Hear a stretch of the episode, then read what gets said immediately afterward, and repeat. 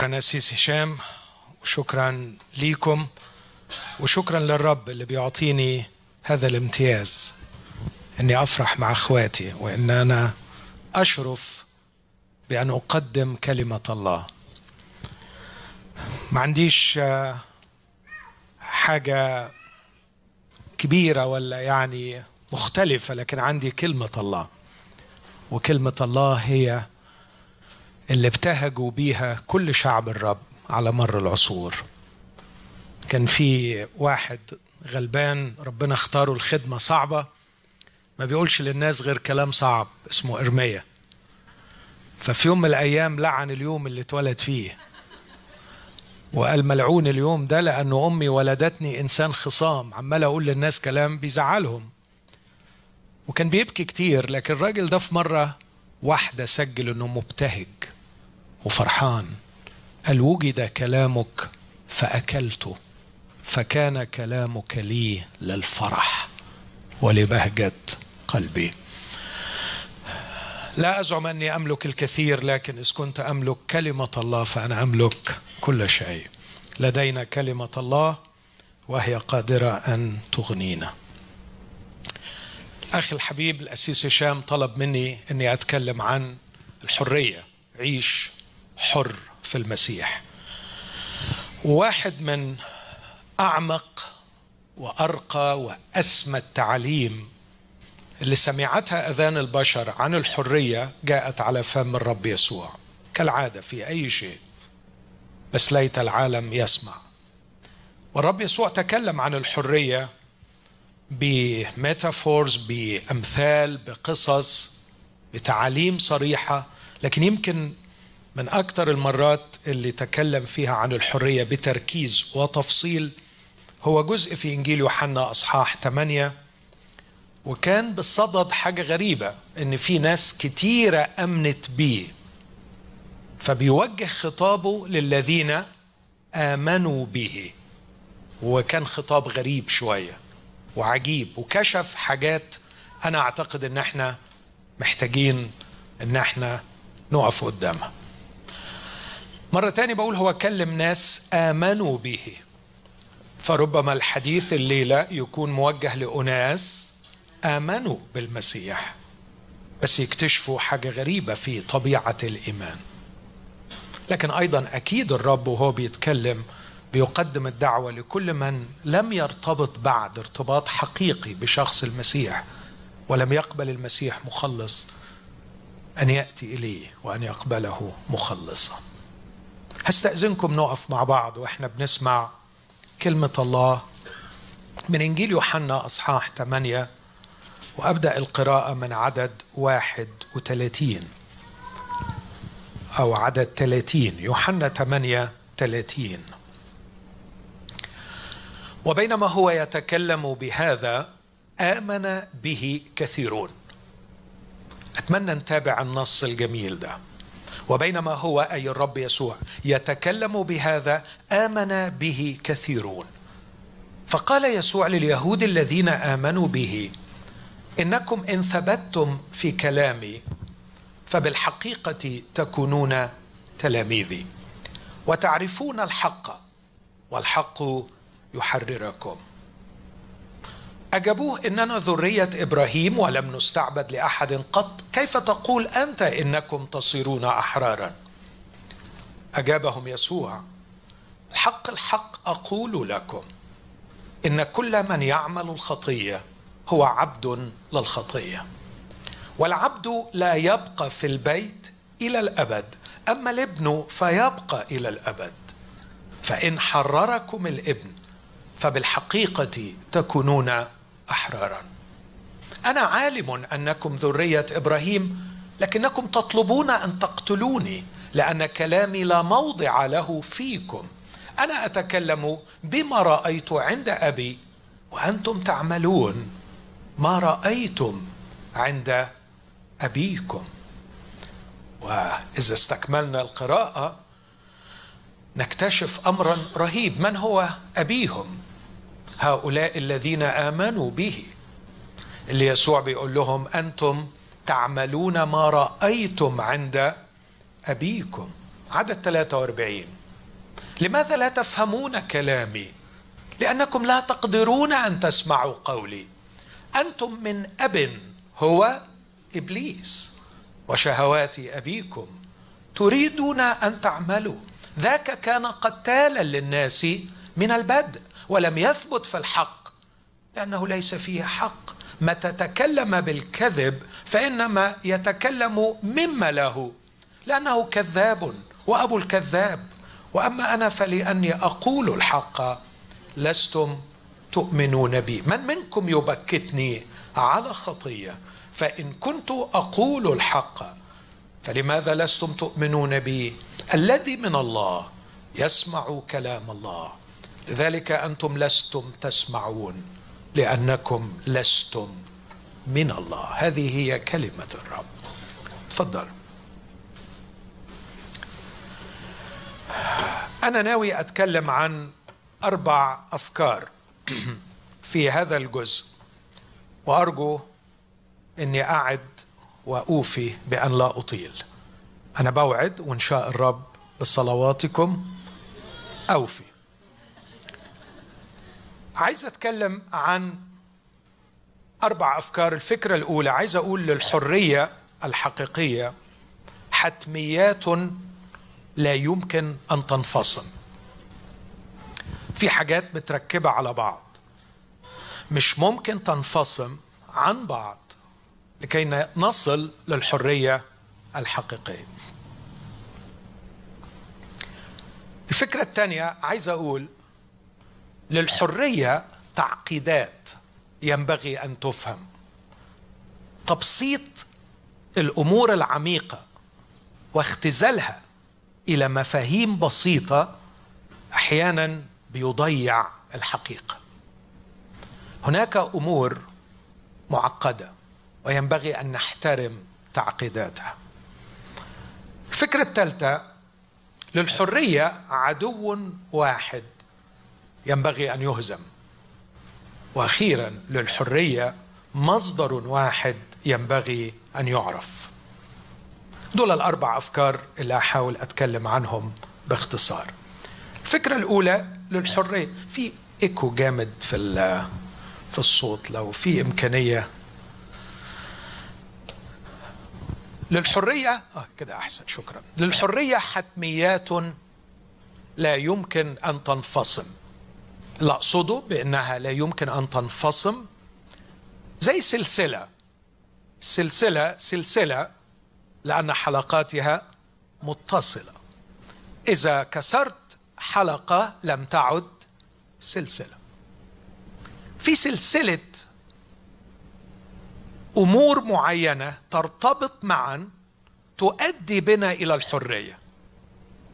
إذا كسرنا واحدة من هذه الحتميات. لن نصل للحرية. ولما بقول الحرية بقصد الحرية الحقيقية. لأنه للأسف معظم الأشياء الثمينة في حياتنا تم تزييفها. وفي الواقع لو لم يكن الشيء ثمينا ما كانت هناك حاجة إلى تزييفه. فالأشياء الثمينة هي التي تزيف. والحرية من أثمن وأسمى الأشياء. علشان كده الرب بيقول تعبير أرجو أن ننتبه إليه. إن حرركم الإبن فبالحقيقة تكونون أحرار. هذا يعني أن هناك من يتوهمون أنهم أحرار لكن بالحقيقة هم ليسوا أحرار. أنا عايز أقول في كلمات كثيرة ضاعت معانيها وضاعت قيمتها لأننا لم نجتهد ولم نتوقف لكي نفحص مفاهيمنا من جهتها. ما هو الحب؟ ما هي الحرية؟ ما هو الإيمان؟ ما هو الخلاص؟ إخوتي الأحباء يؤلمني وأنا أتجول هنا وهناك أن الصور والأفكار والانطباعات عن هذه الأمور الهامة عن هذه الأمور المصيرية تركناها لتعريفات سطحية ومفاهيم سطحية. وإحنا بنعاني في حياتنا الروحية بنعاني في حياتنا النفسية بنعاني في علاقتنا وكتير من المشاكل اللي بنعاني منها سببها تعريفات خاطئة لأمور سامية. لكننا لم نتوقف ولم نخرج من كسلنا لنفحص بماذا امنا ما هو مفهومي عن الحب؟ ما هو مفهومي عن الخلاص؟ ما هو مفهومي عن الإيمان؟ ما هو مفهومي عن الحرية؟ بسط. خلي الأمور بسيطة. ووصلنا إلى حالة من السطحية. نحصد نتائجها في أولادنا نحصد نتائجها في أخلاقنا نحصد نتائجها في علاقاتنا نحصد نتائجها في فشل إرسالية الكنيسة وعجزها عن اختراق المجتمع والتأثير فيه. لأننا صرنا سطحيين. بس السطحية لذيذة. لأنها لا تكلف شيئا. أكتر شيء بنكرهه المذاكرة. فيكم حد كان بيحب المذاكرة؟ اللي عنده أي عيل هنا يعرف الحقيقة دي. بس كنا لازم نذاكر علشان ننجح. وأنا عايز أقول لازم نذاكر. لازم نجتهد في الحياة عشان ننجح. مفيش نجاح من غير مذاكرة. ومش بس نذاكر ونراجع. وكان عندنا كتب للمذاكرة وكتب للمراجعة. أنا عايز أقول اللي مش هيذاكر ومش هيراجع مش عارف ينجح مع مراته. مش عارف ينجح مع عياله. مش عارف ينجح في شغله. مش عارف ينجح في علاقاته. مش عارف ينجح في أخلاقه. وإذا ضاع الحب وضاعت العلاقات وضاعت الأخلاق ماذا بقي لنا يا أحبائي؟ ان وعظنا وترنيمنا ونشاطاتنا المختلفة لن تستطيع أن تغطي فشلنا إذا لم نجتهد. علشان كده اسمحوا لي ان إحنا نفكر بعمق شوية في هذه الحتميات التي تنقذنا من الوهم من الزيف. لأن المسيح يقول بالحقيقة تكونون أحرارا. يبقى في ناس وهنشوف الناس دول موهومين إن هم أحرار وهم مش أحرار. الحتميات اللي قدامي في عدد لو النص قدامنا من عدد 31 لعدد وعدد 32 في العددين دول في ثلاث حتميات أرجو أن ننتبه إليهم. فقال يسوع لليهود الذين آمنوا به. الناس دول آمنوا. بس واضح إن الإيمان بتاعهم ما بيكفيش. إنه إيمان لم يخلصهم دي صدمة لوحدها لأنه الناس دول الكتاب المقدس بيقول إنهم آمنوا. عدد 30 وبينما هو يتكلم بهذا آمن به كثيرون. والكتاب يأكد في عدد 31 فقال يسوع لليهود الذين آمنوا مرتين. الناس اللي آمنوا دول طلعوا أولاد مين في الآخر؟ أولاد إبليس. طب دي مش صدمة؟ طب دي مش تستاهل مننا وقفة؟ ده أنا يعني لو لو كنت سمعتها لأول مرة كنت أقول يا دي المصيبة. معقول؟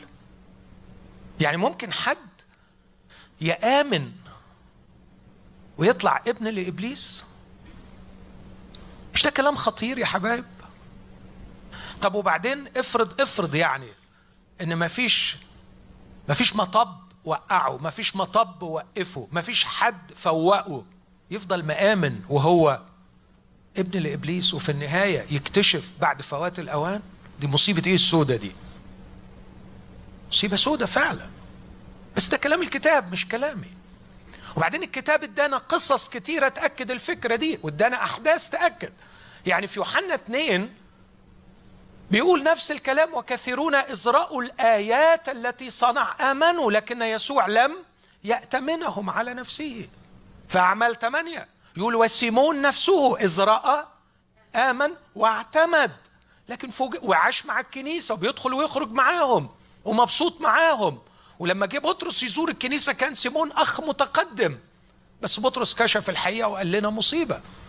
قال له أراك في مرارة المر ورباط الظلم. تب عن شرك هذا. قلبك غير مستقيم أمام الله. عشان كده زي ما قلت في البداية إحنا محتاجين مراجعة تعريفات ماذا نعني عندما نقول أن فلان قد آمن؟ قال يسوع لليهود الذين آمنوا به إن ثبتتم في كلامي فبالحقيقة تكونون تلاميذي. الحتمية الأولى أنه من المحتم أن تثبت في الكلمة لكي تكون تلميذا ما يجعلني شكرا حبيبي.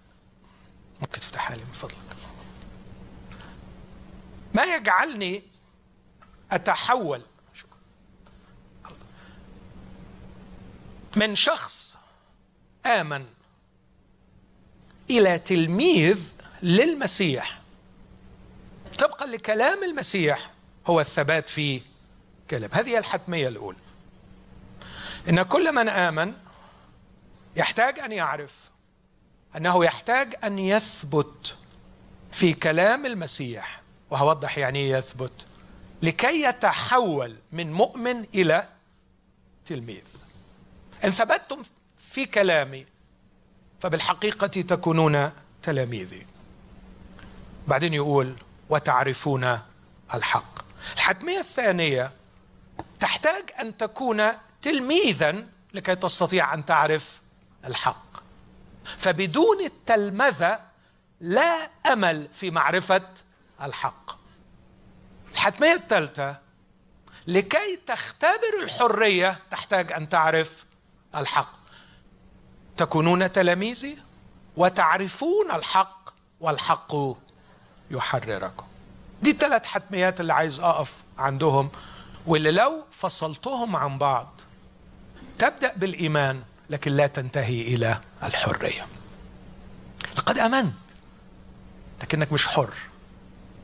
لأنك قطعت السلسلة. السلسلة لا تنفصم حلقاتها. من المحتم أن تثبت في الكلمة لكي تصير تلميذا. ومن المحتم أن تصير تلميذا لكي تعرف الحق. ومن المحتم أن تعرف الحق لكي تتحرر. تنال الحرية. وتعرفون الحق والحق يحرركم. أوضح الثلاث حتميات دول. إخوتي الأحباء كلمة الإيمان كلمة جميلة عظيمة كبيرة واسعة لكن تحتاج إلى شرح كثير. والرب يسوع كمعلم عظيم كان أحيانا يستعمل تشبيهات لوصف عملية الإيمان بتسبب لنا مشاكل أحيانا في شرح الكتاب لكن كان عنده حق لأنه كلمة الإيمان ما هياش كلمة بسيطة. فمثلا كان كثيرا ما يصف الإيمان به كالأكل منه. ففي مرة قال من يأكلني يحيا بي. أنا أؤكد و استطيع أن أدافع عن هذا الزعم أنه كان يقصد في هذه اللحظة إنه ما حدش يمسكه يقطعه وياكله. لكن إنه يؤمن به لأن لما أحط الآيات جنب بعض أقدر أستنتج كده. يوحنا 5 24 الحق الحق أقول لكم إن من يسمع كلامي ويؤمن بالذي أرسلني له حياة أبدية. اذا الحياة بالإيمان. يوحنا 20 يكتب يوحنا في ختام إنجيله العظيم وآيات أخر كثيرة فعل يسوع لم تكتب في هذه الكتاب أما هذه فقد كتبت لكي تؤمنوا أن يسوع هو ابن الله ولكي تكون لكم حياة إذا آمنتم باسمه. اذا الحياة تأتي بالإيمان. لكن يسوع يقول من يأكلني؟ يحيا بي. ليه يا رب يسوع بتصعبها علينا؟ أنت مش عارف الكلام ده صعب. وكثيرون إذ سمعوا قالوا هذا الكلام صعب. ولم يعودوا يمشون وراءه. فالتفت يسوع إلى تلاميذه وقال لهم ألعلكم أنتم أيضا تريدوا أن تمضوا؟ فقال له بطرس إلى من يا رب؟ نذهب كلام الحياة الأبدية عندك. لكن كثيرون لم يعودوا يتبعون يسوع لأنه يقول كلاما صعبا ولأنه فعلا الكلام صعب. أعتقد أن الرب كان يريد أن يقول أن الإيمان به ليس كالإيمان بأن الأرض كروية وليس كالإيمان بأن الولايات المتحدة الأمريكية تتكون من خمسين ولاية. هذه حقائق تدرسها وتعرفها وينبغي أن تصدقها لأنك لو لم تصدقها تصبح شخص غير عاقل. فأنت يعني لم تصنع معروفا في علماء الفلك. لما قلت لهم على فكرة أنا أؤمن أن الأرض كروية. شوف شفتوا بقى؟ شفتوا الحلاوة بتاعتي؟ شفتوا الاستنارة اللي عندي؟ أنا تجرأت وأمنت أن الأرض كروية. حبيبي غالي أنت ما زودتش أي حاجة؟ وإذا أنت صدقت أن الأرض كروية هي على فكرة كروية. وإذا حضرتك ما صدقتش هي برضو كروية. إيمانك بيها لا هيزود ولا هينقص هو هيحدد حاجة واحدة إذا كنت أنت تبقى عاقل ولا مجنون. بس. أن تؤمن أن المسيح جاء ومات وقام في اليوم الثالث دي حقيقة على فكرة. Historical fact. دي حقيقة تاريخية. ثبتت. ولدينا إثباتات. كونك تؤمن بيها أنت لا هتزودها ولا هتنقصها ولا هتزود روحك ولا هتنقص روحك. فعندما تقول أنا أؤمن ممكن أرد عليك رد أصعب شوية وأقول لك وعلى فكرة والشياطين أيضا يؤمنون ويقشعرون. فماذا نقصد بالإيمان؟ أن تعرف شيئا وتصدق ما لديك دليل على صحته هو أمر محمود أمر مطلوب لكنه لا يغير من طبيعتك. لقد صدقت شيئا لديك دليل على صحته فأنت عاقل. هذا هذا هذا ما يحتم عليك العقل. أنت ما عملتش أي حاجة زيادة. أن تقرأ الكتاب المقدس وتقر بصحة ما فيه. أن تؤمن أن يسوع المسيح قادر أن يخلص الخطاة. هذا شيء حسن. لديك أدلة على صحة هذا الادعاء وانت صدقت هذه الأدلة. هذا تصرف طبيعي جدا لكنه لا يخلق تغييرا في الأخلاق. لا يخلق تغييرا في التوجهات. لكن المسيح كان يتكلم عن الإيمان بشكل مختلف. ربما لغتنا البشرية تعجز عن أن تصف أبعاد ما كان يقصد. لكننا نستطيع أن نستخلص من أماكن كثيرة أنه كان يقصد حالة التحام واتحاد والتصاق بالمسيح. إنه ليس مجرد اقتناع ببعض الحقائق عن المسيح لكنه توحد مع المسيح. إيماني بالمسيح. مش إني بدخل شوية حقائق عنه لعقلي لكن هو نفسه بيدخل لحياتي. عبر عنها أمير الوعاظ سبيرجن بكلمات قليلة. عندما سئل ما هو اختبارك؟ قال في ليلة باردة احتميت من المطر بدخولي لإحدى الكنائس الفارغة. كان فيها بعض الأشخاص القليلين يسمعون الواعظ. لم أكن أقصد أني أسمع العظة لكن دخلت لأحتمي من المطر. وسمعت الواعظ يقول التفتوا إلي واخلصوا. كان الرب يتكلم على فمه. ثم لخص الاختبار هكذا نظر إلي فنظرت إليه وصرنا واحد. نظر إلي. أقدر يعني emphasize وأقول. نظر إلي. نظر إلي فعرفت غلاوتي عنده. فرأيت في عينيه قيمة لي لم أرها في عيون الآخرين. شعرت بمحبة وصدقت المحبة التي لي عنده. رأيته يقدرني رأيته يدعوني رأيته يدعوني دعوة شخصية. شعرت في أعماقي أنه يقول لي دعوتك باسمك. شعرت أنه على الرغم من الجمع الكثير لكنه كان ينظر إلي أنا. شعرت بتلك المحبة العجيبة التي دفعته إلى أريحة لكي يقف تحت شجرة محددة وينادي إنسان باسمه ويقول له يا زكا اسرع وانزل. يا زكا إني أحبك أنت. إني أدعوك أنت. إني أناديك أنت. نظر إلي. نظرة مختلفة. رأيت فيها حبا وتخصيصا وتقديرا ودعوة خاصة. فنظرت إليه. نظرت إليه ليس نظرات الاستنكار أو حتى الاستفهام لكن نظرات المشتاق العطشان الجائع الغارق. فمد يده وانتشلني. أخذني في حضنه. مزجني به. فصرت أنا وهو واحد. هو ده الخلاص. هو ده الإيمان. رسول بولس حاول يشرحها الحقيقة كانت صعبة. فعلا كلمة الإيمان في المفهوم المسيحي وأرجو أنك علشان أكون أكثر تحديدا الإيمان الذي يخلص. The saving faith. الإيمان الذي يخلص. لأن ليس كل إيمان يخلص. الإيمان الذي يخلص بولس حاول يشرحه ما لقيش غير تشبيه غريب شوية. المكتوب يا جماعة أكثر من مرة في الكتاب أن من يلتصق بامرأة يصير الاثنان جسد واحد. بعدين يقول ومن التصق بالرب فهو روح واحد.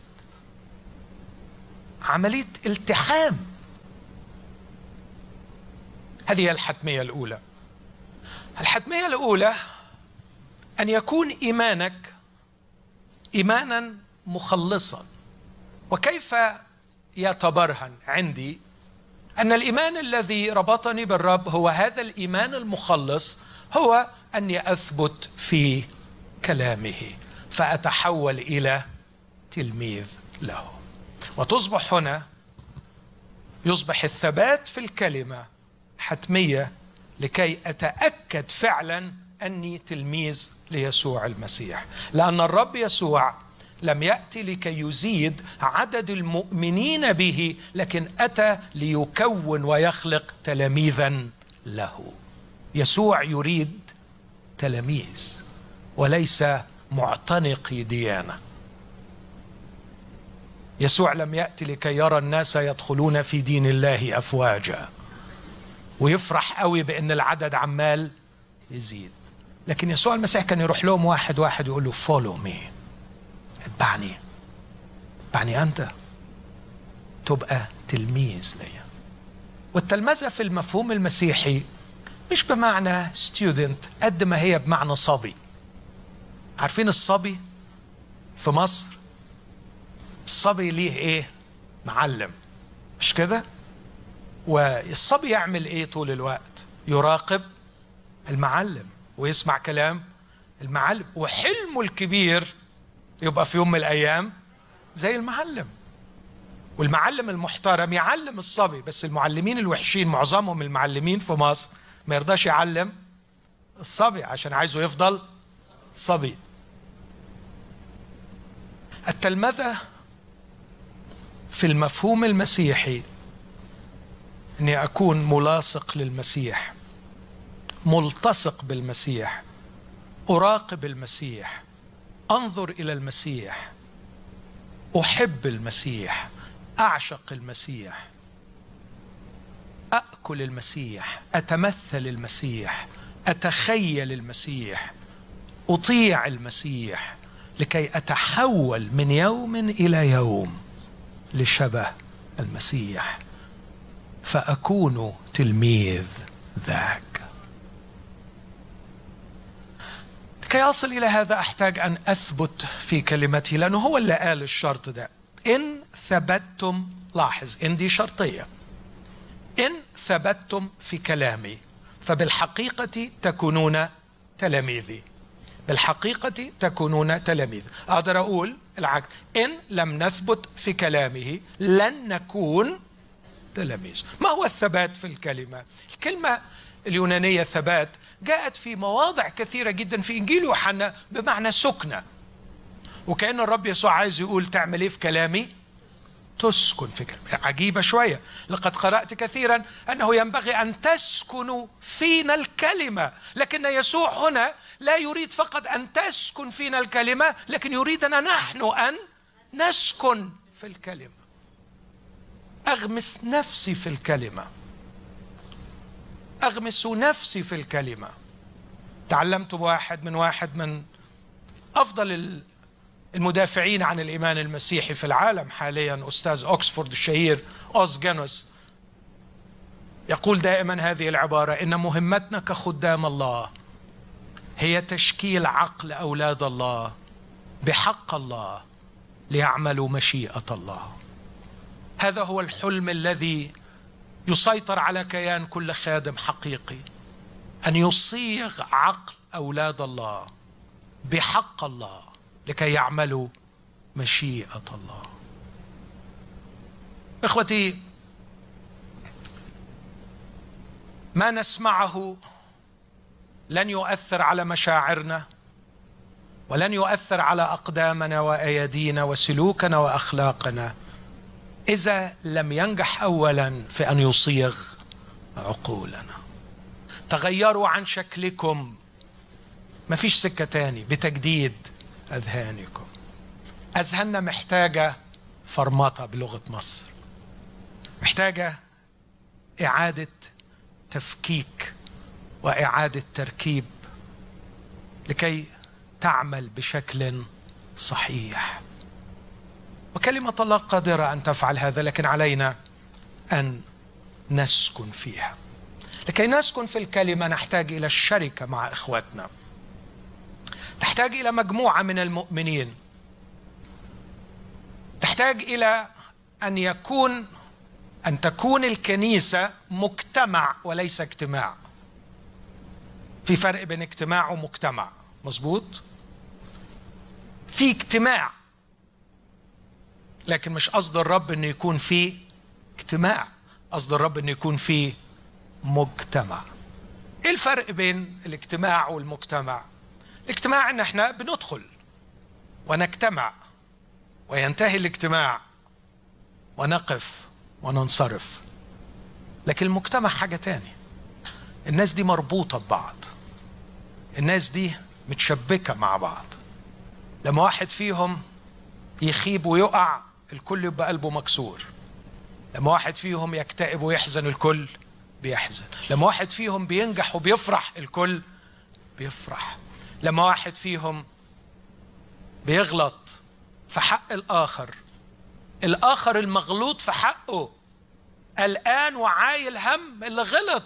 يقول يا دي المصيبة الحقونا واحد مننا غلط. لازم ألحق أعمل إيه؟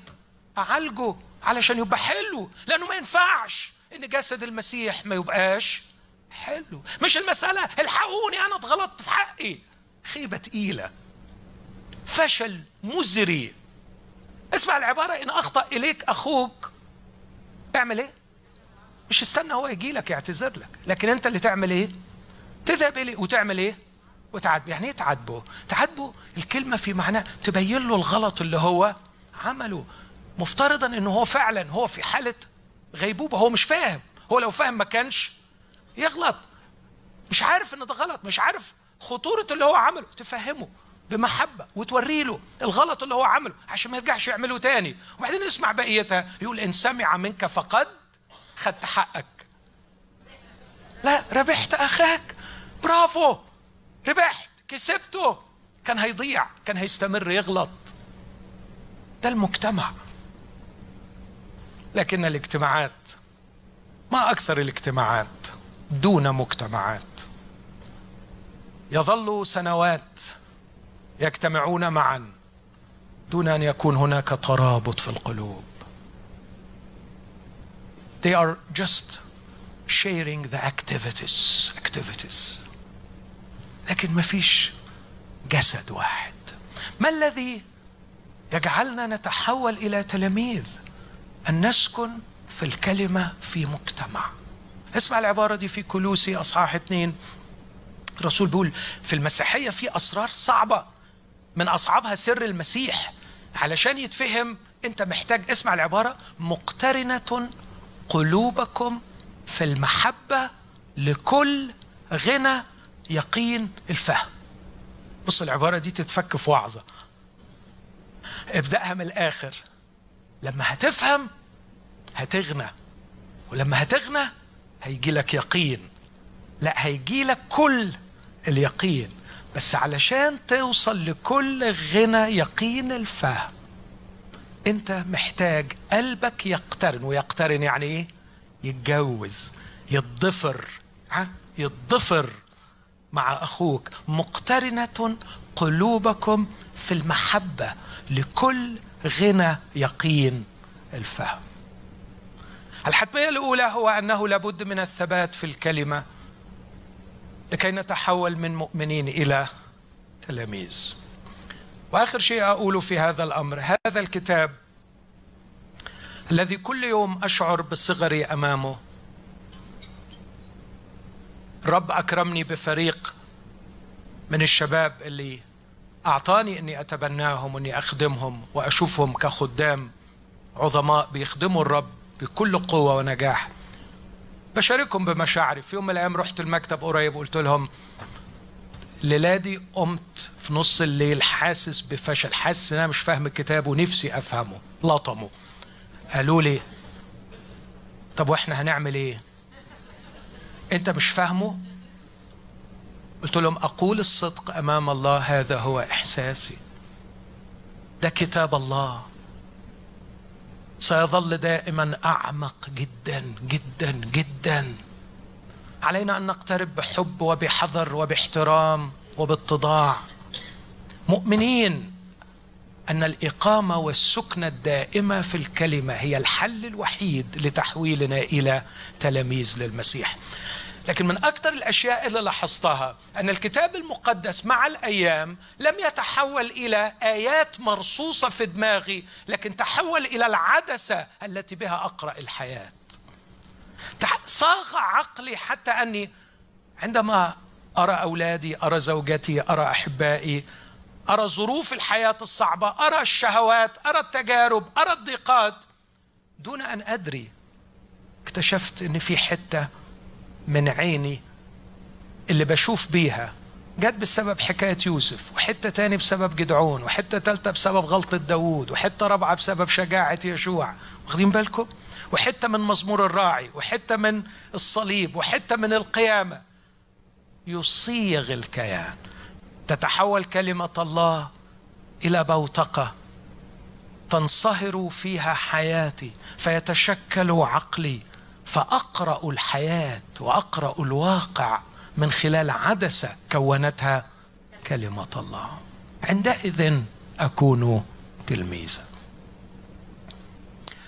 وعندما أتحول إلى تلميذ سأنال أعظم هدية بحث عنها المفكرين في كل التاريخ ولم يجدوها. سأعرف الحق. سأعرف الحق. يقول المعلم هذه الكلمات إن ثبتتم في كلامي بالحقيقة تكونون تلاميذي وساعتها اسمع اللي بعديها. وتعرفون الحق. يا بختكم هتعرفوا الحق. على فكرة المسيح لما بيقول الكلمة دي هو عارف بيقول إيه وعارف تقل اللي بيقوله لأنه لما وقف قدام بيلاطس وقال له أأنت ملك؟ قال له أنت تقول إني ملك. لهذا ولدت أنا لأشهد للحق. كل من هو من الحق يسمع لي. تعرف بيلاطس عمل إيه سخر معقول؟ خلاص. خربت. بقى كل فلاسفة اليونان وعبقرة الرومان. ما عرفوش يجاوبوا السؤال ده. جاي انت يا نجار الناصرة. هتقول ما هو الحق؟ ما هو الحق؟ وخد بعضه. ومشي. الحق غالي. الحق ثمين جدا. إنك تعرف حقيقة الأشياء. أمر ما هوش رخيص. هقول لك على حاجة أغرب. تعرف إمتى ربنا يكرمك أعظم إكرام؟ يوم ما تعرف حقيقه نفسك. ونفسك دي أقرب شيء إليك. وأنت مش عارفها. تخيل امال حقيقه بقية الأشياء.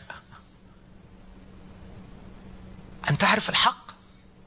أوه. من يعطيني أن أعرف الحق؟ ما هو الحق؟ ما هو الحق؟ اسمعني من فضلك. نحن لا نرى الأشياء قط في طبيعتها. نحن نراها كما تبدو لنا. إحنا بنقراها بعينين كونتها لنا ثقافاتنا بنقرأ الواقع ليس كما هو في ذاته لكن نقرأه طبقا لثقافة شكلت عقولنا. عالم الاجتماع الفرنساوي لولاندو يقول هناك عقل مكون constitutive mind وهناك عقل مكون constituted mind. وإحنا كلنا العقول بتاعتنا constituted by the constitutive mind اللي هو ال culture culture النهارده كنت بدور وببحث شوية عن الحرية. ولقيت إلسا عارفين إلسا؟ عارفين الفيلم بتاع ديزني اللي هو Frozen؟ عارفين الأغنية الجميلة بتاعت إلسا Let It Go؟ عارفينها ولا لا؟ اعرفوها عشان عيالكم بيغنوها وأطفالكم بيتعلموها طب اسمعي اسمعي كده أو اسمع إلسا بتقول إيه في حتة في آخر الأغنية بتقول It's time to know what I can do to test the limits and break through. No right, no wrong, no rules for me. Now I am free. تخيلوا ده اللي بتقوله إلسا وده اللي عيالكم بيرددوه no right no wrong no rules for me and now I am free لما يبقى مفيش قواعد لما يبقى مفيش غلط لما يبقى مفيش صح لما أقف قدام ماما وأقول لها الغلط ده غلط في بلدكم والصح ده صح في كنايسكم مش غلط عليا ولا صح عليا أنا ما عنديش right أنا ما عنديش wrong no rules for me now I am free أدي مفهوم الحرية اللي إلسا بتصيغ عقول أولادكم بيه. This is the cultural narrative الحكاية اللي بيحكيها المجتمع اللي بتطلع لنا constituted minds. عقول بتفكر بهذه الطريقة. مين ينجيني من كده؟ مين يلحقني؟ مين يرجع لي عقلي؟ مين يعيد غسل عقلي وإعادة تركيب ذهني؟ عندما اصبح تلميذا لمن قال عن نفسه أنا هو الطريق والحق والحياة. إن يسوع المسيح ليس فقط يعرف الحق وليس فقط ينادي بالحق وليس فقط يكشف لنا الحق يسوع المسيح هو الحق هو الحق. وأن تكون تلميذا ليسوع هذا يعني أنك تلميذ للحق. عندما أصبح تلميذا ويا لفخري يا لفخري أني تلميذ له. سأكون in a position في في نقطة أقدر منها أعرف الحق. الفلاسفة المسيحيين حاولوا يعرفوا الحق بتعريفات كثيره قوي. من أشهر التعريفات الفلسفية العادية أن الحق هو أن ما تقول يتطابق مع الواقع. لكن ارسي سبرول ورافي زكرايس عندهم تعريف جميل للحق. الحق هو الواقع كما يراه الله. وده تعريف في غاية الدقة لأنه لا أحد فينا يرى الواقع كما هو. مصدقيني في الحكاية دي ولا لا؟ مش عايز أحكي حكايات كتير لكن حدش فينا شايف الواقع. يا أخي طب روح اتورط في مشكلة بين اتنين متجوزين. روح جمد قلبك وتشجع ورط روحك الورطة دي. وخلي كل واحد يحكي لك الحكاية. هتجيلي تتعالج بعد كده. يضيعوا لك عقلك. أقول الصدق عملت الامتحان ده لنفسي عشرات المرات وسقطت فيه.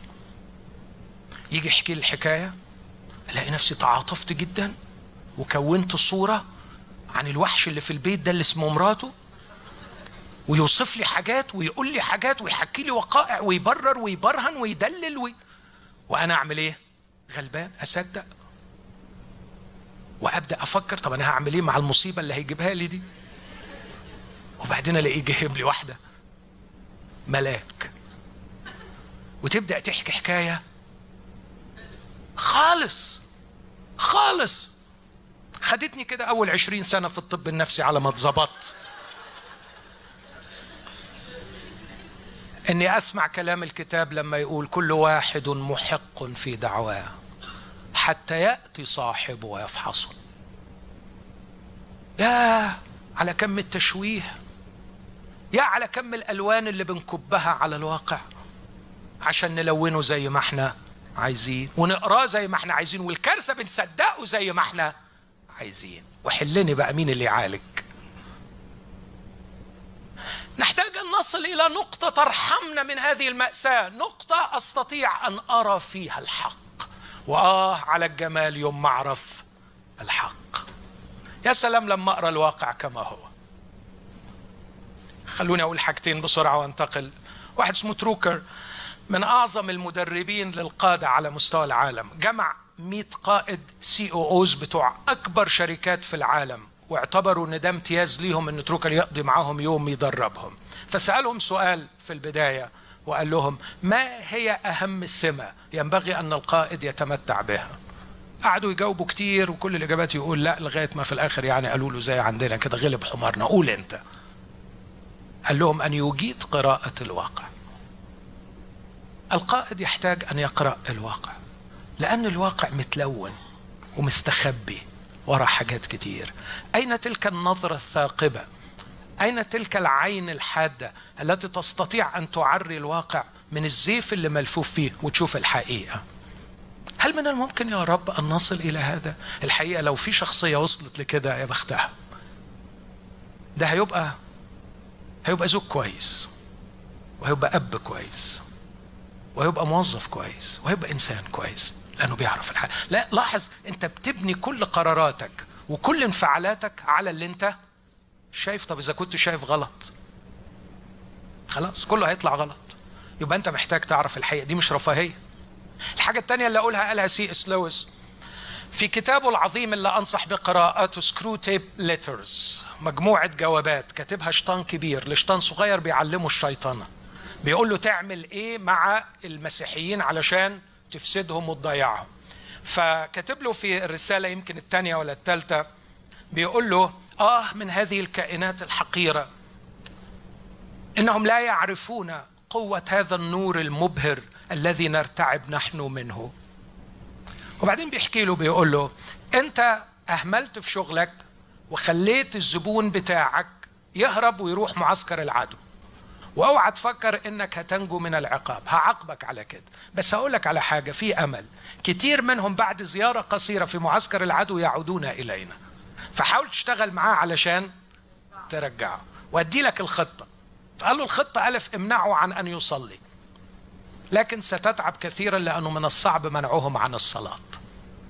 وبعدين قال له إذا فشلت الخطة اجعله يصلي لكن دون أن يلتقي بالله. وبعدين يقول له لأنه إذا التقى بالله سيعرف قوة هذا النور المبهر الذي نهرب منه نحن. وإذا دخل إلى هذا النور سيحدث الأمر الذي بعده لن يستطيع أعتى المجربين في مملكتنا من إسقاطه. سوف يعرف حقيقة نفسه. تخيل؟ بيقول له لو دخل لمحضر الله والتقى بالله النور هينور هيعرف هيشوف حقيقة نفسه. إذا عرف الحق من جهة نفسه مفيش مجرب في مملكتنا هيقدر يوقعه. شفت أهمية معرفة الحق؟ الرب يسوع بيقول إن ثبتتم في كلامي هتبقوا تلاميذي وأكبر ميزة هتاخدها أكبر شهادة هتاخدها كتلميذ ليسوع إنك هتعرف الحق. والحتمية الثالثة وكل ما تعرف الحق هتختبر يعني حرية. بس لاحظ قالها هنا بطريقة جميلة. وتعرفون الحق والحق يحرركم. وكأنه عايز يقول وتعرفون الحق والحق يحرركم. فتعرفون الحق والحق يحرركم. وتعرفون الحق والحق يحرركم. وتعيش حياتك في رحلة جميلة تعرف الحق والحق يحررك. اليومين اللي فاتوا كنت في لقاء مع شخص عزيز على قلبي أعطاه الرب لي في الإيمان من شهور قليلة. بقول له إيه أكتر خبرة روحية بتعدي فيها الفترة اللي فاتت دي؟ طمني عنك. وهو راجل مش صغير في السن وجراح على أعلى مستوى. قال لي كل يوم بيعدي عليا في الإيمان بكتشف كم الأكاذيب اللي كنت مصدقها. قلت له يا أنت كده ماشي. صح. كل يوم بتخض من حجم وكم الأكاذيب اللي أنا كنت مصدق. هل تؤمن؟ هل تؤمني إن في أكاذيب كتيرة معشعشه في دماغك؟ طب بتصدقني؟ أتمنى إنك تصدقني. لو عملت تحليل روحي لدماغك مش أقل من خمسين ستين كذبة معشعشه صدقني. صدقني. صدقني. تعرف إن عندك أكاذيب من جهة مراتك؟ تعرف إن عندك أكاذيب من جهة جوزك؟ صدقوا أنا أنا اللي بخدم ربنا بعد 29 سنة جواز أنا بكتشف خلال السنوات اللي فاتت اكتشفت إن كان في أكاذيب في دماغي من جهة مراتي وكانت تعباني في حياتي معاها. ما كنتش مدرك إن دي أكاذيب لكن الرب حررني منها. والرب ممكن يحررك. لما تكون تلميذ ليسوع يمتعك بأثمن عطية تعرف الحق والحق يحررك. هذا النوع من الحرية هو الحرية الحقيقية. لأنها مبنية على الواقع الذي تمت قراءته قراءة صحيحة. الكذبه تقع الألوان تقع القشرة تتقشر تشوف الحاجة تتصرف صح. لو انت عندك عمى ألوان هتبقى في مشكلة. ودي اللي بتعمله الأكاذيب. لو انت شايف حبل بيرعص هتفكره حنش هتفكره تعبان وقلبك هيدق وهتترعب وهتفضل مبعد ومش عايز تدخل ومش عايز تتحرك ومش عايز ومش عايز.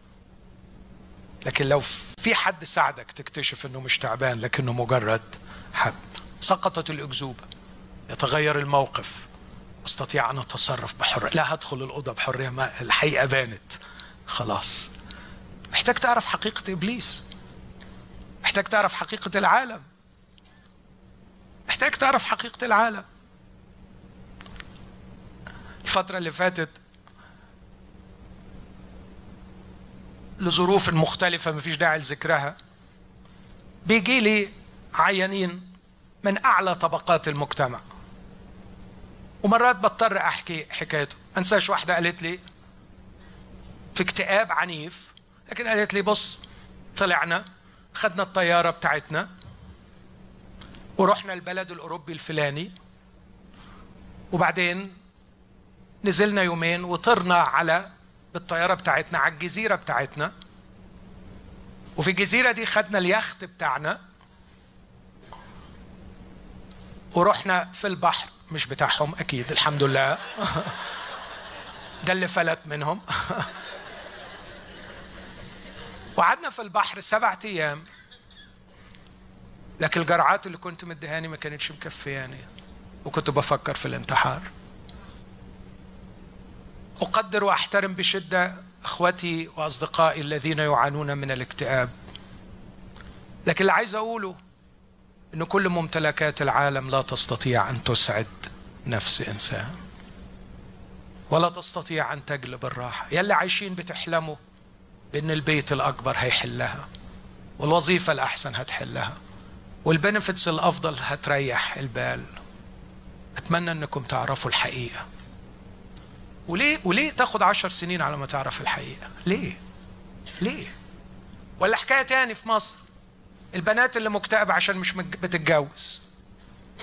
وكأن الزواج يعطي المعنى للحياة. ما بيحصلش. ما أنتوا شايفين المتجوزين اهم بصوا في وشوشهم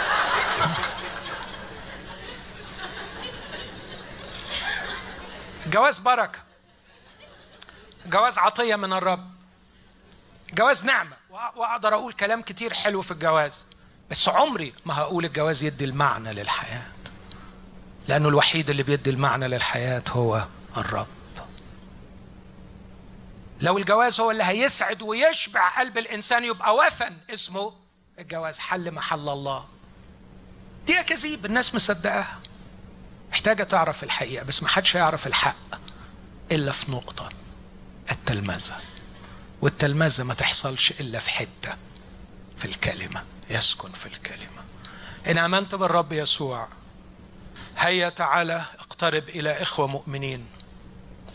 التحم بمجموعة من المؤمنين. تحت قيادة وإرشاد الرعاة والقصوص. ارتبط بمجموعة من إخواتك. ما تقعدش تقضيها رايح جاي اجتماعات واجتماع هنا واجتماع هنا ونجري نروح المؤتمر ده ونجري نروح الاجتماع ده. اركح ورسة وارتبط لك بمجموعة. واقعد معاهم صلي معاهم واعرفهم وادرس كلمة الله معاهم. لكي تثبت في كلامه. وعندما تثبت في كلامه ستعرف الحق والحق سيحررك. وهتعيش الحياة وصدقني هتبقى مستمتع بالحياة. وهتحب الحياة. أنا شخصيا بحب الحياة. الحياة حلوة لأنها رحلة جميلة معاه بتغير بنضف بكبر بتطور أو يكفي أقول بتحرر. بعرف الحق والحق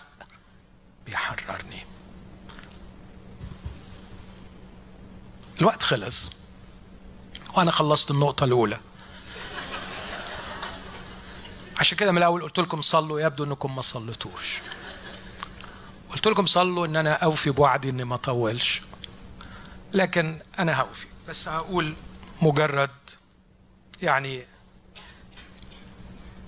قراءة سريعة لرؤوس العناوين. للحرية تعقيدات ينبغي أن تفهم. تصور لما الرب يسوع قال لهم كده قالوا له إحنا أولاد إبراهيم ولم نستعبد لأحد قط. إيه رأيك في دي؟ إيه رأيك؟ الناس دول واصلين لقناعة بيدافعوا عنها إن هم لم يستعبدوا. أنتوا متخيلين؟ هو الجنان ممكن يوصل بالناس للدرجة دي؟ هو الضحك على النفس ممكن يوصل؟ وعلى فكرة ده حاصل معاكم. ده حاصل معاكم. في ردود بتطلع منكم في أقوال بتتقال منكم أنتم مش واخدين بالكم. ما تفرقش في مستواها الخداعي عن اللي هم بيقولوه. يا جماعة ده بيلاطس ذليلكم. يا جماعة ده قيصر صورته على عملتكم. يا جماعة ده أنتوا ده أنتوا اتذليتوا 400 سنة في مصر لما طلعت عينكم ده أنتوا عشتوا معظم عمركم عبيد. بس هل ممكن خداع الإنسان لنفسه يصل إلى إنه يدافع بهذا الشكل عن وهم كبير؟ ويقول نحن ذرية إبراهيم ولم نستعبد لاحد قط. عايز أقول لكم 90% من الناس عايشين في أوهام زي كده. وكل واحد عامل الوهم بتاعه وعايش فيه ملك وبيدافع عنه. يا أدخل بس البيوت واسمع وادخل مع الناس واسمع. كل واحد خالق عالمه اللي بيدافع عنه. وعلى فكرة هو مدرك إن كل الناس عايشة في وهم. إلا هو. طب بجد ولا لا؟ اقعد معايا هيقول لك مش فاهم مش فاهم. هو اللي فاهم بس. ناس غلابه مش فاهمة. طب وحضرتك؟ فاهم. ياه للدرجة دي؟ آه كل الناس غلطانة. إلى هذا الحد يصل الخداع. نعم. خلونا أقول إنه من ضمن الأشياء اللي وهموا الناس أنفسهم من جهتها أوهام كثيرة هي الحرية. لكن بس أذكر اللي فاهم الحرية غلط. اللي فاهم الحرية إنه انه يعمل زي إلسا. No right no wrong no rules for me. Now I am free to test the limits to see what I can do. عايش عايز يعمل اللي نفسه. إذا فاهم الحرية دي عايز أقول لك بس حاجتين ولا ثلاثة عايز أقول لك إنه الحرية أكبر عدو للحرية. فكر فيها. انت حر. انت حر لغاية ما تعمل القرار. وفرجني عليك بعد ما بتعمل القرار. انت عبد للقرار اللي انت خدته. إيه مشكلة الإدمان؟ مشكلة الإدمان الإدمان لو حبيت أحط مرادف للإدمان أقول عبودية صح؟ طب هو جت منين العبودية دي؟ من حرية. حرية إنه ياخد اللي هو عايزه. انت فاهم غلط. في قوانين يا حبيبي في في قوانين في physical laws في في انت مش مصمم كده كائن هلامي يعني في الفراغ. انت كائن معمول لك قوانين. لازم تحترم القوانين دي. وإذا ما احترمتش القوانين ال physical laws هتكسرك وهتحطمك وهتلاقي روحك عبد. وهتفضل جدع لغاية بس هي أسبوعين ثلاثة وبعد الأسبوعين ثلاثة هتلاقي روحك مش جدع خالص. وهتلاقي روحك مذلول.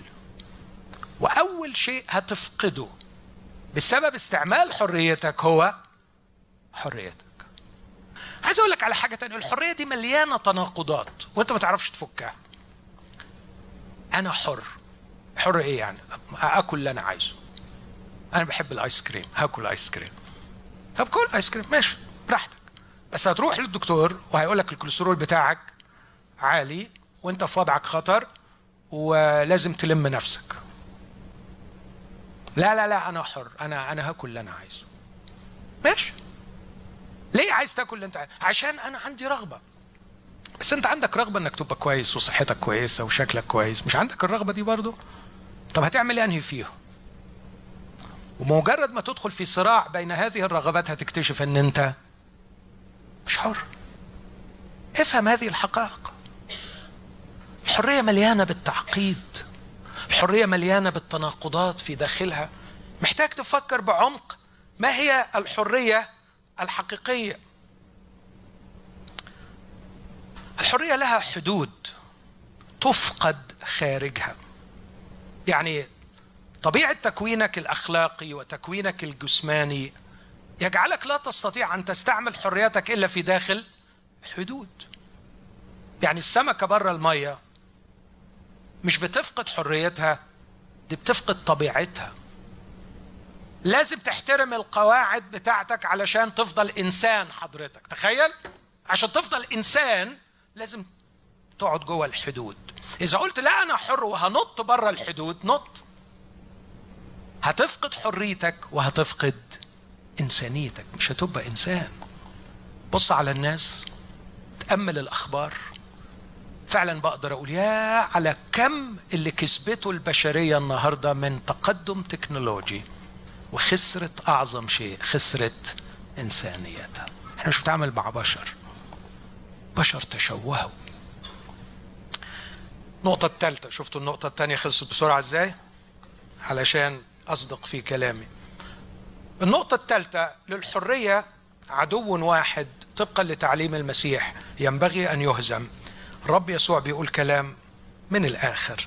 أجابهم يسوع عدد 34 الحق الحق أقول لكم إن كل من يعمل الخطية هو عبد للخطية العدو المرعب اللي بيدمر الحرية هي الخطية والخطية لازم تشوف لك حل معاها وعلى حد علمي محدش عرف يشوف حل معاها. إلا واحد. أظهر مرة عند انقضاء الدهور ليبطل الخطية. هللويا. مفيش شخص قدم نفسه للعالم على أنه مخلص من الخطية إلا يسوع المسيح. ويا بختك يا أخي قاعد بتسمع عنه ترانيم وبتسمع عنه وعظ من هو يسوع المسيح بالنسبة لك؟ هو القوة العظمى التي ستحل لي مشاكلي. يسوع المسيح هو حلال المشاكل. يسوع المسيح ده لازم نرضيه ولازم نحايله ولازم نصاحبه. لازم يعني نرنم له ونروح الكنايس بتاعته وندي له العشور علشان يفضل جنبنا. فلما نتزنق يعمل إيه؟ يساعد. لا ده مش يسوع المسيح. ده الجني بتاع علاء الدين. واللي انت بتعمله من ترانيم وصلوات وبتاع عشان تجيب الجني ده ده ما تسموش ترانيم وصلاه اسمه بتحك المصباح. سمي الحاجات بمسمياتها إذا كان يسوع المسيح بالنسبة لك هو القوة التي تستدعيها لحل المشاكل ده مش يسوع المسيح. يسوع اسمه يسوع عشان بيعمل حاجة واحدة عشان بيخلص من الخطية. ما هي الخطية؟ الخطية هي تشوه الصورة الحقيقية وضياع الهدف الحقيقي.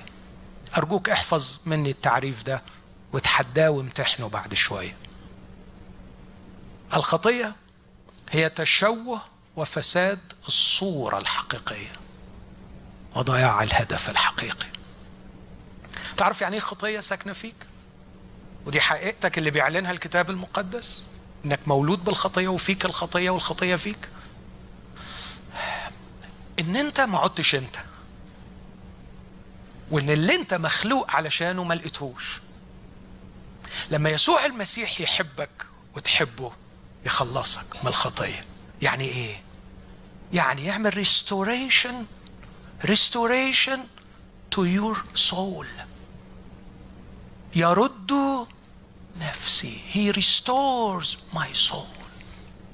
The true self. في فلان الحقيقي اللي جواك. يا حرام اتدمر وضاعت معالمه.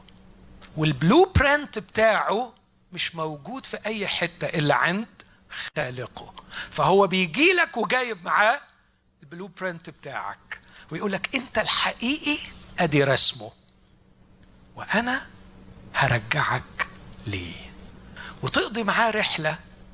ي restore your soul ي restore your soul فتتغير من مجد إلى مجد. إلى تلك الصورة عينها. الصورة اللي معاه. اللي مش موجودة مع أهلك. اللي مش موجودة مع طبيبك. اللي مش موجودة مع أحن الناس عليك. Who you are ده سؤال ما يعرفش يجاوبه إلا خالقك اللي نسك كل خلية فيك. عايز أقول لك على خبر تاني. سؤال بيحير الناس مش بس مين أنا لكن أنا هنا ليه؟ هو أنا مخلوق في الدنيا ليه؟ إيه الغرض اللي أنا موجود لأجله؟ آه لو تدوق حلاوة إنك تعيش الحاجة اللي أنت مخلوق من أجلها. آه لو تدوق. آه لو تدوق نوع المتعة دي نوع المتعة دي. انك كل صبح بيصبح عليك أنت هتعيش 24 ساعة بتعمل الحاجة اللي أنت مخلوق علشانها. يا عالجمال هتعمل دماغ هتبقى منسجم. حتى لو في تعب حتى لو في سجن حتى لو في اضطهاد هتبقى أسعد إنسان. believe me هتبقى أسعد إنسان. وأنت في السجن. وانت في المرض. yes لأنك بتعمل الحاجة اللي انت مخلوق علشانها. في ناس على العروش عايشة في عمق التعاسة. وكان بولس في السجن عايش في قمة الفرح. تعرف ليه؟ مش عشان السجن كويس. مش لأنه شخص مريض نفسي بيتلذذ بالألم. لكن لأنه كان جوه السجن بيعمل الحاجة اللي هو مخلوق علشانها. كان بيربح نفوس من بيت إيسر. كان بيربح عبيد زي في العبد انسيموس ويغير انسيموس من عبد إلى خادم. واو! بولس كان بيقول أنا كل اللي عايز أعمله في الدنيا دي أدرك الذي لأجله أدركني المسيح يسوع أيضا. وكل ما أعرف الحاجة دي وأعملها واو على كم الانسجام. في حاجة ربنا خلقك علشانها. هقول لك على خبر حلو. الحاجة دي لما تعملها هتكتشف إنك مش بتعملها بدماغك ولا بمشاعرك ولا بإبداعك ولا بخيالك. أنا عايز أقول لك كل خلية في جسمك هتبقى شغالة. وكل مواهبك تتلم على بعض وتستثمر. في حاجة ربنا خلقك علشانها. أجمل حاجة فيها إنك تلاقي كل ما أنت هو كل ما أنت هو شغال ومستعمل ومنتج. فتقول واو الحياة دي تستحق أن تعاش. الخطية بتفسد الصورة pathologically من جوه بتدمر. لكن teleologically من بره تخليك تضيع وما تعرفش الهدف. يجي لك المخلص بموته وقيامته. عمل سري إلهي عجيب ما نعرفش نفهمه لكن بيحصل. إنك تتحد بهذا المخلص على الصليب فتقطع من الوضع القديم وتنتقل إلى وضع جديد ويسكن روحه فيك وياخدك في رحلة شفاء. يستعيد لك ذاتك الحقيقية صورتك الحقيقية مع الأيام لكن كمان يمسكك من إيدك نحو الغرض ويمشيك ناحية الحاجة اللي أنت مخلوق علشانها. هناك تصبح حرا. هذا هو تعريفي للحرية الحقيقية إنك تكون نفسك وتعمل الحاجة اللي أنت مخلوق علشان. إيه رأيك في التعريف ده؟ سهل ها؟ يعني أبقى حر يعني أبقى نفسي بصراحة. مش عايز أبقى نسخة من الناس. مش عايز أبقى just خاضع لل peer pressure بتاع الناس. مش عايز أبقى ملطشة لابليس كل شوية يرمي فكرة في دماغي ويمشيني على هوا. no no. علشان أبقى حر أنا عايز أبقى نفسي. وأبقى بعيش للي أنا مخلوق من أجله. ساعتها هتبقى حر. وساعتها هتقدر تختبر إن حرركم الابن. فبالحقيقة تكونون أحرار. ودي نقطتي الرابعة أنه هناك مصدر واحد للحرية ينبغي أن تعرفه ينبغي أن تقبله هو يسوع المسيح. هيعمل معاك ثلاث حاجات. هيرجع لك نفسك هيقودك نحو الهدف لكن هيعمل معاك حاجة جميلة تاني هيخليك ابن. ولو تاخدوا بالكم في نص الكلام قال لهم العبد لا يبقى في البيت إلى الأبد لكن الابن. يبقى إلى الأبد. أحلى حاجة بيعملها يسوع المسيح فينا إنه بيخلينا أبناء. ولما أبقى ابن أبقى حر من الهم بتاع الخروج من البيت. لو في عبد سيده رضي عليه وحبه واداله كل الأمان واداله كل اللي عنده ممكن يطمن. بس كل شوية يفتكر إنه برضه عبد. ممكن في يوم من الأيام يط...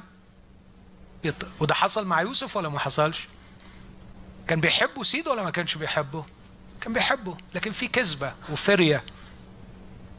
طلع من البيت لكن الابن يبقى في البيت إلى الأبد. الابن يطلع بخطره ويرجع بخطره ويرجع منيل الدنيا لكن أبوه يحضنه لأنه يسوع المسيح المخلص بيعرض نفسه ليك بيعرض نفسه ليك. أتوسل إلى كل شخص. قبل المسيح وآمن بالمسيح نوع الإيمان بتاع اليهود. يمكن حصلت من عشرين سنة من عشر سنين. سؤال وحيد أنت اختبرت الحرية ولا ما اختبرتهاش؟ أنت حصل فيك معجزة التغيير ولا ما حصلتش؟ ما تقوليش أمنت من عشرين سنة. أنا بسأل سؤال واضح ومباشر. أنت في السنين دي تحرر ولا عبد؟ مذلول مستعبد. الرب بيقول لك اقبلني قبول حقيقي. أشعر باحتياجك ليا. مش باحتياجك لخلاصي لكن باحتياجك ليا. أنا أنا بحبك وعايز أتوحد بيك. ولما هتوحد بيك همشي معاك رحلة شفاء. استرجع ليك نفسك وقودك لهدفك وخليك ابن تفضل في البيت إلى الأبد. أمين. أرجوك شيل من دماغك حكاية الخلاص تذكرة ندخل بها السماء. وكأن ربنا بيملى مجاطف مؤمنين ويكب في السماء. تروح السماء تعمل إيه؟ بجد أنا بسأل. أنت هنا مش في علاقة معاه حميمة. طب هتروح تحط وشك في وشه في السماء إلى أبد الأبدين إزاي يعني؟ مش هتستحمل القعدة معاه. هو بيدعوك مش للسماء بيدعوك. لنفسه تحبه تعرفه توده ويودك وتدخل في عشرة معاه وتسكن في كلامه وتعرف الحق والحق يحررك وتبقى ابن. والابن يبقى في البيت إلى الأبد. عايزة ترنمي تقولي إيه يا لولو؟ حلوة. بحبها الترتيمة دي. تعالي يا لولو. خلونا نقف معاها ونقول للرب لما تهت ولما وقفت ساعاتي ضعت يا رب ومش لاقي المعنى. لكن عندي رجاء. عندي رجاء فيك يا مخلصي. إنك تلاقيني الليلة. تلاقيني الليلة. ولما تلاقيني وتمسك بإيدي أشفى وأتحرر وأعرف الحرية الحقيقية.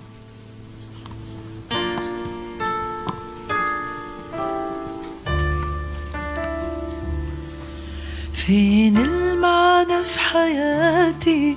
في دايرة وقفت ساعاتي وخايف أيوة خايف من اللي جاي. تهت في دايرة غريبة في وهم وتري حقيقة. مش عارف أنا ميت ولا حي. إيه. فين حياتي في دايرة وقفت ساعاتي؟ وخايف أيوة خايف من اللي جاي. تهت في دايرة غريبة في وهم وتري حقيقة. مش عارف أنا ميت ولا حي. عايز أرجع يا شمسي أرجع. والقى ماضي منسي. عايز أكون نفسي أكون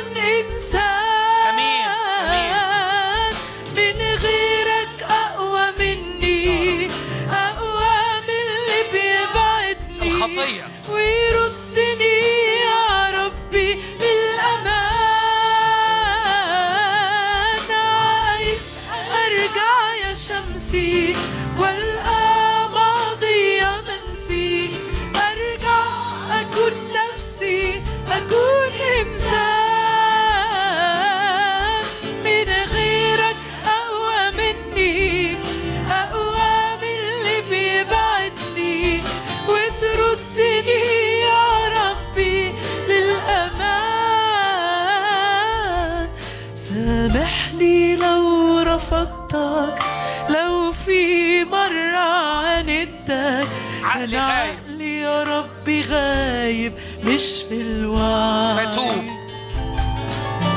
واللي لسه بحبك قول لي يا رب. والهوى سيبني لحضنك.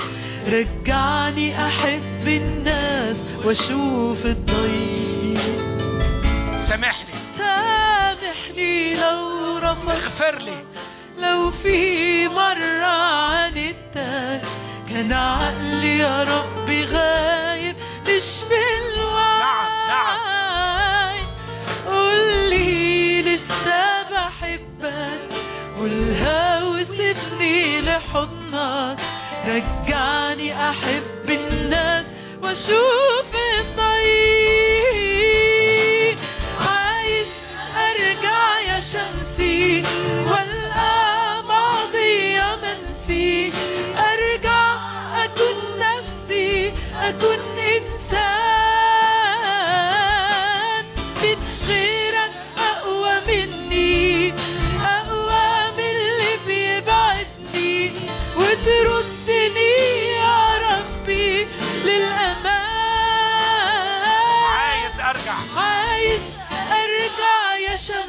خد القرار. منسي؟ أرجع اكون نفسي اكون إنسان. من غيرك اقوى مني اقوى من اللي بيبعدني. ويردني يا ربي للامان أكتر حاجة مزعلاني عليك إنك رخصت في عينين نفسك. رخصتي في عينين نفسك. وغصب عنك. لأنك شايف تشوه جواك ومش شايف نفع براك. لكن عايز أقول لك الذهب يتكسر لكن يفضل ذهب. وأنت قيمتك ما قلتش في عينين الله. ابدا. لأنك مخلوق على صورته. ولأن المسيح أحبك ومات من أجلك. آه من جوه الدنيا اتلخبطت قوي بس هو يعرف يرجعها. ومن بره الهدف ضاع قوي بس هو يعرف يجيبه ويمشيك ناحيته. صدق صدق إن في واحد اسمه مخلص. دي مش شغلانة طبيب ولا برنامج تنزله ولا آب تداونلوده. مش هينفع. أنت محتاج مخلص يحبك يحضنك وتسيب نفسك في حضنه ويعمل معجزة الشفاء من جوه. وهو عارف هيوصلك ليه وياخدك بإيدك نحو الهدف. مفيش كنيسة هتعمل معاك كده. مفيش عقيدة هتعمل كده. ده شخص. ده شخص لازم تقبله وتصرخ له باحتياج. بشعور عطشان هيموت من العطش. وهو بيقول إن عطش أحد فليقبل إلي ويشرب. من آمن بي كما قال الكتاب تجري من بطنه أنهار ماء حي علامه الشفاء إنك بتشفي الآخرين وبتروي الآخرين وتجري من بطنك أنهار ماء حي اقبل يسوع الليلة واطلبه من كل قلبك. اطلبوا الرب ما دام يوجد. ادعوه وهو قريب. أنا غالي فيك يا أغلى ما في عمري. مهما إبليس رخص في عيني أمري. وضعفي صار حيرة وسكوت وصمتي. أذكر ده دما هو تمني وقيمتي. أنا غالي فيك.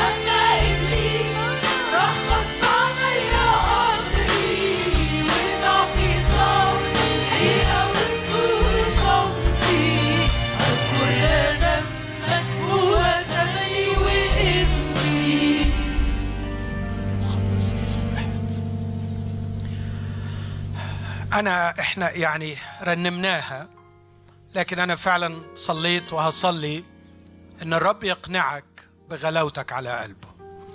ظروفك ظروفك ربما الهجرة ربما الزواج الفاشل ربما الابن العاق ربما المرض ربما الوظيفة اللي طارت خلتك تصغر في عينين نفسك. أرجوك.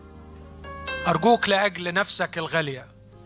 تعرف إن تمنك وقيمتك ما كانش في الحاجات دي أبدا. تمنك وقيمتك في نفس مخلوقة على صورته. يعرف يرجعها. يخليها أحلى من الجواهر. يشوف فيها روحه. يشوف فيها نفسه. وقيمتك في غرض خلقك من أجله. لما هتعيش له هتجري من بطنك أنهار ماء حي. وناس كتير تاكل من خيرك. وترتوي من المية اللي هتحملها لهم. إذا كنت مصدق بتتساءل طب إزاي يعمل المعجزة دي؟ لقد ذبح من أجلك على الصليب. يسوع اتذبح يسوع مات تعذب يسوع اتألم علشان يجيب لنا الخلاص ده. ما كانش ثمنه سهل. أنت ما تقدرش تدفعه بس مخلصك دفعه.